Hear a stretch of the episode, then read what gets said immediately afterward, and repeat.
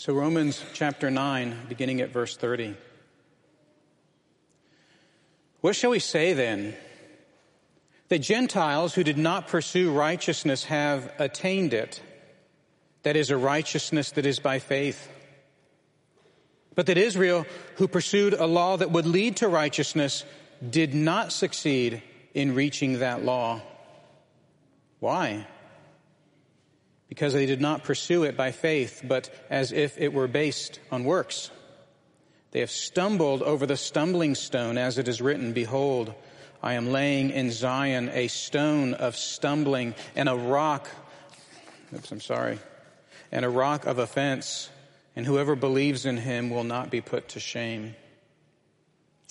Brothers, my heart's desire and prayer to God for them is that they may be saved. For I bear them witness that they have a zeal for God, but not according to knowledge. For being ignorant of the righteousness of God and seeking to establish their own, they did not submit to God's righteousness. For Christ is the end of the law for righteousness to everyone who believes. This is the word of our Lord. What shall we say then? You know, that phrase serves as a marker in our passage. It tells us that something very important is about to follow. Uh, Paul is the only one in the Bible who uses this expression, and he uses it only in Romans, and he uses it six times. Here's the last of those six.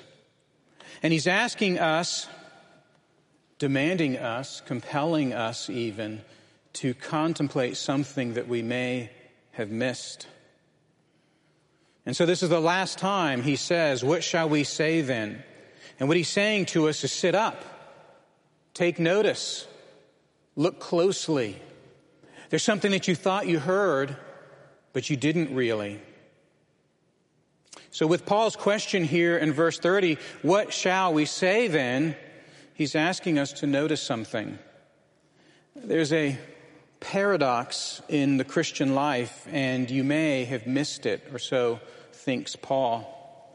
And it's almost with the beginning of this passage that he is voluntary, voluntarily slowing himself down so that you can catch up with him, but not just catch up with him, but so that you can catch a problem that you may have missed the first time around. And so he is going to restate things because he thinks you're missing something. And he thinks I'm missing something. You know, a Christian should know that since Christ himself satisfies all of God's holy demands, a person is acceptable before God not because they meet God's demands, they don't, but because they have faith in the one who does meet those demands. Now that's an earth shattering reality. And if we take light of it, Paul has this to say What shall we say then? Because he wants you to see how remarkable that reality is. What is our passage about then? It's about a paradox. And in fact, it's, it's about two paradoxes. And that's exactly what he, he turns us to when he says, uh, What shall we say then? One paradox is that there are a kind of people that exist in the world, and they're Gentiles. And some of those Gentiles, here's the paradox, they, uh, they attain salvation without even pursuing it. That's a paradox. There's some Gentiles in the world who attain salvation without even pursuing it. And the other paradox is this, is that there are some uh, Israelites, some Jews who don't attain salvation, even though they've pursued it with everything they have. Do you hear that? There are two paradoxes, two kinds of people that don't seem as though they ought to exist. But if we uh, stack all of the verses in Romans 1 through 8 up to this point in 9 verse 30, uh, Paul has been making this very argument, but here he's telling us to slow down and pay attention. Did you catch these two paradoxes? Did they not stand out to you? Don't miss them. Because the only reason that these paradoxes can actually exist in a way that is not contradictory is because of this they exist because the way of the Christian life happens only by Jesus. It's because Jesus alone is the one who meets the holy demands of God that a person can be saved not by pursuing God, but by faith in Jesus. It's not a pursuit, it's faith. And so we have this uh, paradox first of some Gentiles, and we have this paradox of uh, some who are of the family of Israel. And we'll begin in verse 30 where Paul begins. He begins with the paradox of some Gentiles. You know, righteousness uh, occurs six times in our passage, so we probably ought to ask what it is. And in both the Old Testament and the New Testament, righteousness refers to rightness before God.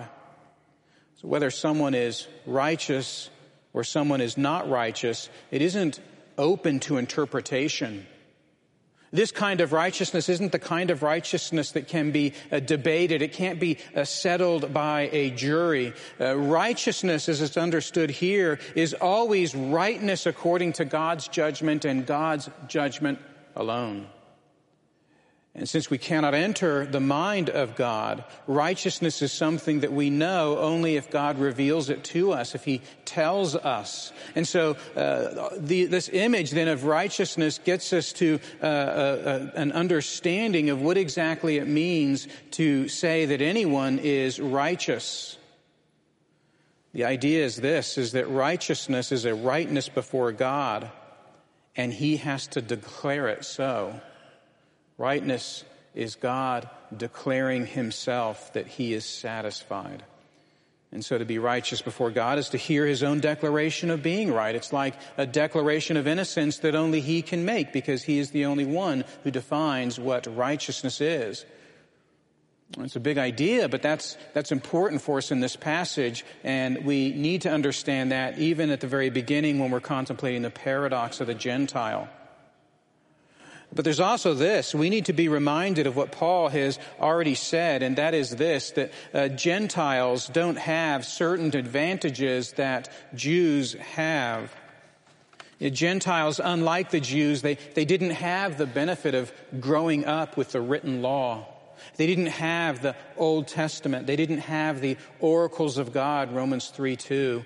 Uh, they didn't have the religious worship of the temple or the synagogue. They didn't have the genetic connection to the very patriarchs.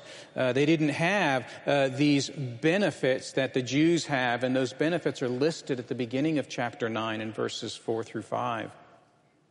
Now, all of these things, well, they're handy, these advantages. I mean, to pursue something is to use uh, everything that you have to reach an objective. And this is our first uh, athletic word, to pursue. So to pursue, it's, it's taking everything that you have, all of your resources that you might reach an objective. The pursuit is like that athletic endeavor in which you use every asset at your disposal, mind, uh, body, strength to achieve victory. And Paul's already said to us that Gentiles, they didn't have these, uh, these actual resources for the pursuit of righteousness. Uh, the Jews, they, they have those advantages, but the Gentiles, they didn't. And so they, they couldn't have pursued a right standing before God through these advantages because they didn't have these advantages. And yet, and yet, some Gentiles, Christian Gentiles in the church at Rome, actually achieve righteousness. Christian Gentiles, they didn't pursue that righteousness, yet they attained it. So what Paul means is that some Gentiles, even without having pursued that righteousness, have still attained a right standing by God, from God, a very declaration of God of their innocence. Now, if you, if you peel back the layers, here's the real paradox. Paul counteracts a very potent word to refer to these Gentile Christians. In verse 30, he doesn't say that they pursued, he says that they did not pursue. And if you remember that to pursue something is an athletic endeavor in which you use all of the assets at your disposal, for them to not pursue, well, we should ask this question what did they do instead? I mean, if they didn't have the advantages to use in that pursuit, and not only that, if they did not pursue, and then added to that that they've attained the righteousness of God, well, if they didn't pursue, what do they do instead? Is to pursue, it's, a, it's an action word, isn't it? It's hard to say the word pursue and, and, and, sit still. It's filled with action. And in verse 30, Paul is using this word uh, pursue. He's using it as a participle. You remember what a participle is? It's a verb that's used for a noun, but uh, it's still, it's, it's a verb. It, it's, it's dripped with activity. And these Gentiles, they didn't do that action word, pursue. So how? How could they attain anything, not to mention God's righteousness? What Paul does here at the very beginning of the passage is remarkable. How, how did they attain anything at all without pursuing? And, and Paul, he, he doesn't actually tell us. He, he just gives us two small Greek words to describe what they did. And neither of those two small Greek words are action words. In fact, not even, not even a verb. Paul says that they attained righteousness by faith. And he sits this hot activity next to uh, doing nothing, anti activity. And he makes us uh, see them together by faith. But he doesn't even stop here to explain the incongruity. They didn't perform a work, they didn't pursue, they didn't do anything. He just says righteousness by faith. Now, this is the paradox of the Gentile believer. But before we begin with the paradox of the Israelite, I want to say to you that this riddle that Paul leaves hanging is actually solved. It's just that Paul is going to change the subject for a moment. But he is going to solve that riddle of uh, the Gentile salvation. And let me give you a hint at where he solves that riddle. He's making us hit the pause button and wait till all the way at the bottom in Romans 10 verse 4. And in 10 verse 4, uh, we see that word again, faith. But you'll notice that in the ESV it's translated differently. Belief. But it's the same word. But right now, what Paul wants us to do in verse 31 is he wants us to contemplate the second paradox. One is that the people who do not work, do not pursue, attain a right standing before God. The other paradox is that a people who do work actually don't attain a right standing before God. There's something very important here. We have to hear background to the word that Paul uses uh, to describe Jews. He uses the word Israel. Now, he doesn't use the word Jew very often at all in Romans chapter 9 through 11. When Paul mentions the word Israel in verse 31, we should be thinking of one aspect about being uh, of Israel, and that comes from earlier in this chapter. Paul's already told us how to understand the word Israel. And so when we uh, see it in verse 31, we're to think in, uh, think along the lines of Romans 9, 6, where Paul says, not all who are descended from Israel belong to Israel. Not all who are descended from Israel belong to Israel. And this reality is repeated again in Romans 9:27 where Paul he's uh, looking back into the prophets and he quotes Isaiah 10 uh, and he says though the number of the sons of Israel be as the sand of the sea we know that from Genesis 12 though the number of the sons of Israel be as the sand of the sea only a remnant of them will be saved. And so Romans 9 6 and Romans 9:27 teach us how to understand Israel before we see that word here in verse 31. When Paul mentions Israel, he's bringing to mind that difficult reality that not all of Israel are true followers of God. Not all of Israel are righteous in God's sight. And this is a very sobering assertion, but, but Paul's not kidding. Remember how chapter 9 begins. Paul, he's desperately anguished that many of his brothers and sisters, many of his kinsmen according to the flesh, his fellow Israelites, many of them in God's eyes, well, they're not truly of Israel. They're not saved. They have so many advantages, but they're not followers of Jesus. One ought to, to wonder then if that uh, tone of anguish at the beginning of Romans chapter 9 is just beginning to crack when he uh, here tells us, What is it then that will achieve salvation for someone? But he's in anguish over them. There's at least a portion of the people of Israel who Paul says have worked very hard, using every asset at their, uh, at their disposal, using every advantage that they have received divinely, and they have been working and pursuing and trying and enduring, hoping that they would achieve something. And they don't. Remember, these people of Israel, they have uh, assets. They've received the oracles of God, the worship, the covenants, the, the adoption, the glory, and they have a, a, a genetic advantage. All of those things listed at the beginning of the chapter. But this also includes the, the giving of the law. Romans 9, verse 4.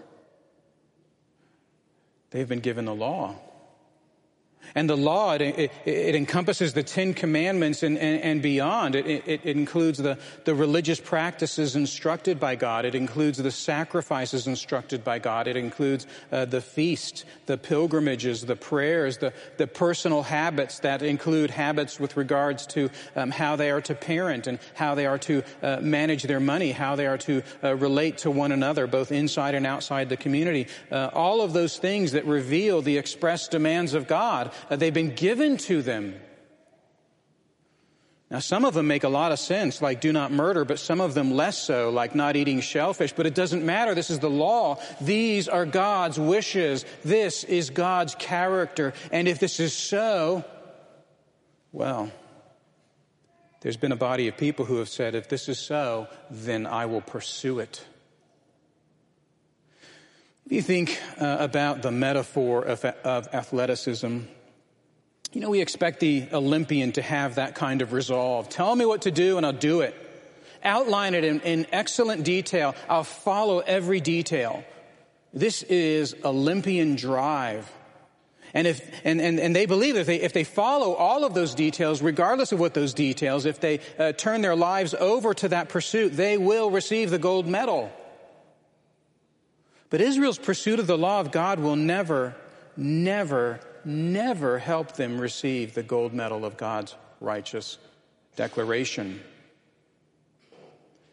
They've received advantages, but employing those advantages seem to gain them nothing. This is the second paradox. The ones who seem to have all of the advantages also seem the, the ones uh, who seem to be working the hardest to succeed, and yet advantages and hard work, they don't succeed. Why is this? Well, the answer is in the beginning uh, of uh, 32, but it's muddied up just a little bit. Uh, the ESV doesn't present a bad translation. There's a sense in which uh, every English translation of verse 22 is bad because, to be honest, uh, Paul and the Holy Spirit are breaking a lot of rules of good grammar in verse 32. The word uh, pursue actually does not appear in 32. You know, what we're trying to ascertain is uh, why is it that uh, these individuals with advantage and individuals with hard work, they didn't uh, attain righteousness? And as we look at verse 32, uh, we find it uh, to be rather hard to translate a phrase in which a, a verb doesn't, it doesn't appear. Paul says that Israel did not attain God's righteousness in verse 32 because they did not, because they did not by faith. They worked and they should not have worked. They pursued and they should not have pursued. Uh, but Paul, he doesn't even use a verb the, uh, here in verse 32. He simply says that they did not by faith. He takes the word pursue out of it. It would have been so helpful. They did not pursue by faith. I get it. But he just says anything and everything that they did, they did not by faith. They worked, and they should not have worked. We could say it this way they verbed when they should not have verbed. How's that for bad grammar? So, what's happened? What went so wrong such that the Gentile who has no advantage at all attains righteousness and the Israelite who has every advantage, including hard work, but fails at attaining righteousness? Well, those are the two paradoxes. And Paul says not only does one paradox exist, but the other paradox exists. And not only that, both of these paradoxes exist at the same time. And what's the key to understanding how this could be? And what Paul is doing with the very end of this passage from the second half of verse 32, the second half of verse 32, all the way to 10 verse 4, what Paul is doing is he is providing the key to the paradox, and that is the person of Jesus. It looks like Jesus shows up very late in this passage, uh, all the way at the very end in 10 verse 4. But in fact, as we'll see, uh, every, every, every uh, paradox is solved at the very end, but the, but the solution shows up a little bit earlier. 10 verse 4 says, For Christ is the end of the law for righteousness to everyone who believes. That's the answer. That's how the two paradoxes are solved. But do you know what Paul's done? Even before 10 verse 4, even before 10 verse 4, he mentions Jesus. And I bet you missed him. Jesus shows up in the latter half of verse 32. Those advantaged few uh, who have worked very hard, all of their precise work looks a certain way to Paul. Those advantaged few who have worked hard, who have uh, received the advantages of the uh, Old Testament, have received the, the giving of the law, have worked very hard.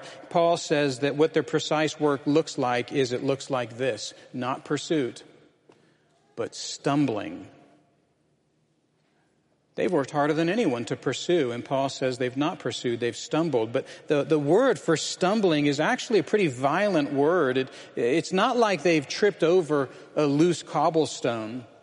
It's more like they've wandered out into traffic and they've been struck by a car. There is a place in scriptures where this word for uh, stumbling, which is, a, which is a verb, this word for stumbling is used to describe what happens when you hurl yourself off of a cliff and hit the ground. We wouldn't call that stumbling, but in the Greek, the same word is used there to describe that thud. Those who have pursued the hardest have actually missed seeing Jesus by crashing right into him. They worked hard to avoid calamity and to arrive in the good favor of God, but they've received exactly what they didn't want at all calamity.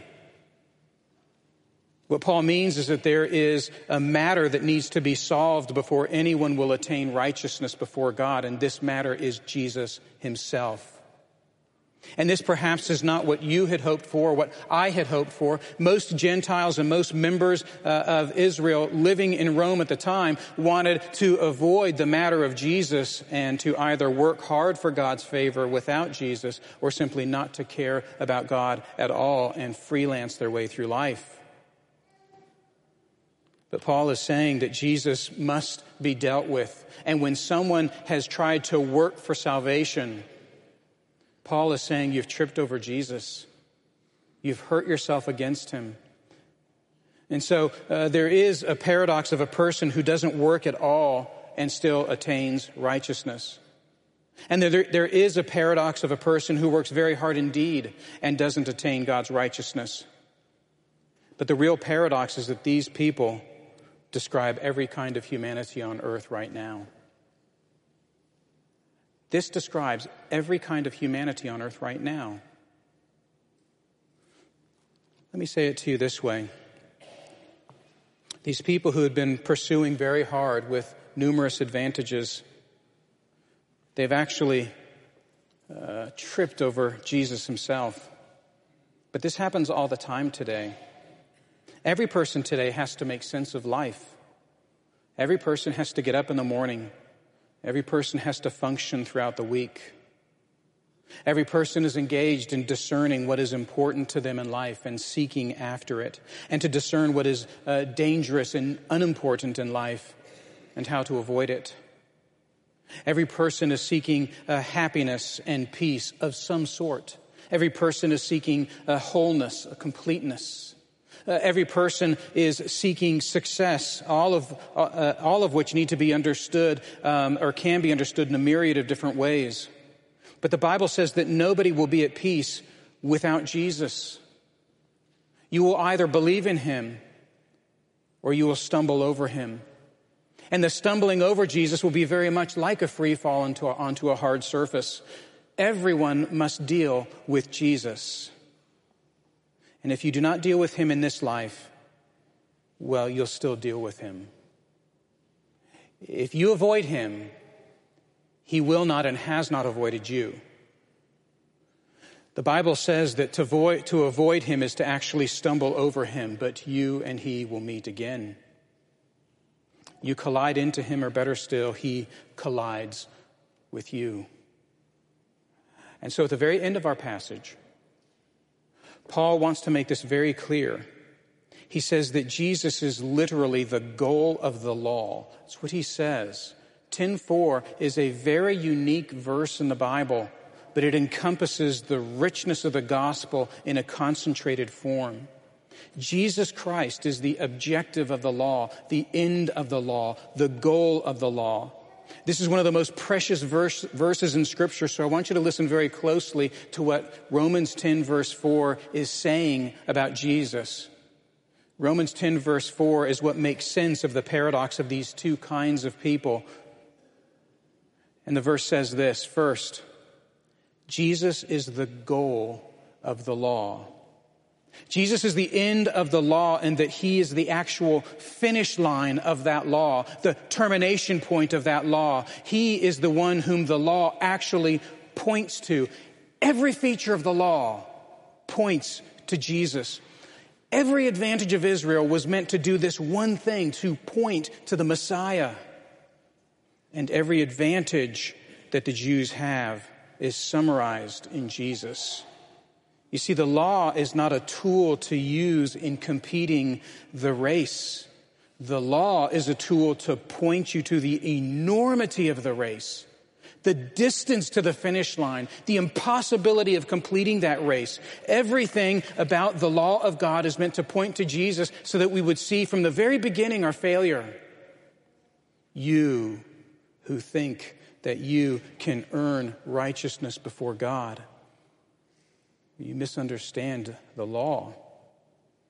As human beings, as sinners, carrying over us and, and within us the curse of Adam, we will never reach the finish line.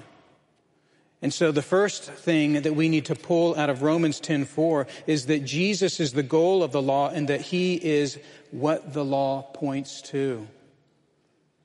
It shows me my failure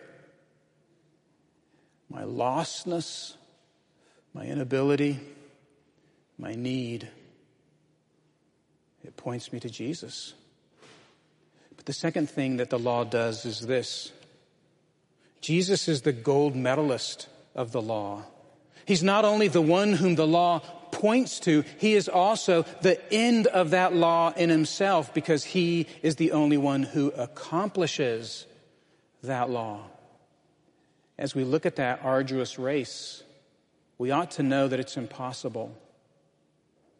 But as we look at that arduous race, we must also hear that Jesus Christ is the only one who can complete it and has completed it. He's the end of the law and that he himself accomplishes that law. You and I, we cannot make the finish line. But he can, and he does, and he has.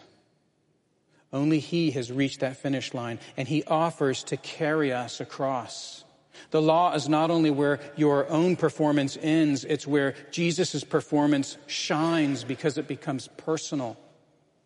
Jesus is the one who gives you that gold medal, not because you uh, made it to the finish line by your own strength, not because you tried so very hard.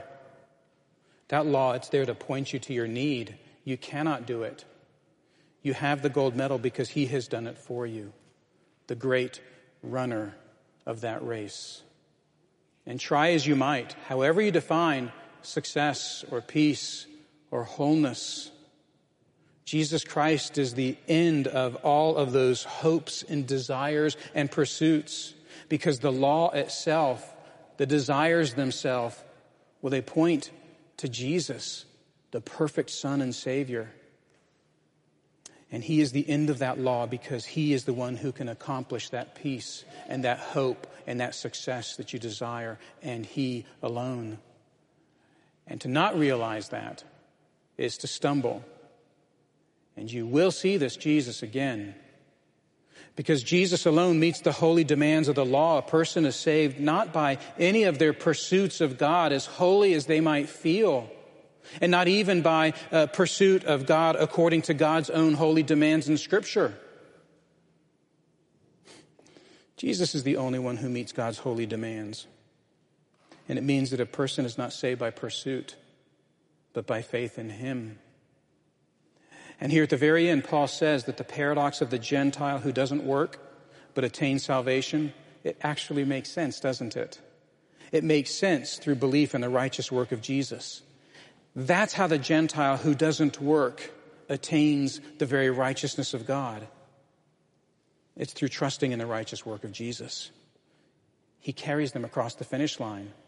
And the same goes, goes for the, the paradox of the Israelite who works so very hard, has every advantage, but does not attain salvation. This makes sense only because he or she, in their efforts, in their work, have neglected what the, what the law actually points to. That the law is itself a proclamation of Jesus Christ. And they've missed that in their pursuit of performance. Well, these are two paradoxes that uh, exist today in the hearts of every man and woman. And the real heart of the matter is this that man and that woman need to answer this question What do you think of Jesus? Will you trust in him or will you stumble over him? In stumbling over him, you think you're pushing him aside for a later date, but he determines that date and he will meet with you and it will be a far greater collision then. But those are our only options to stumble over him, to put him on hold, or to trust in him. And those who trust in him are saved for all eternity. Because the law points to him, and he is the only one who accomplishes that law. And anyone who places faith in Jesus Christ has the very righteous regard of the God of the cosmos. Let's pray together. Our Father, we thank you that you've saved us this way. Is it too amazing to behold that we should be saved this way?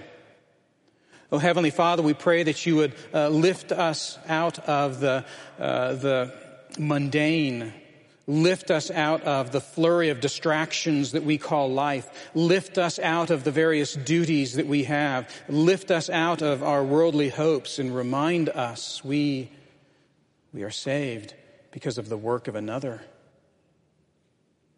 And his work is imputed to us. May we grow in our praise to you. In Jesus' name, amen.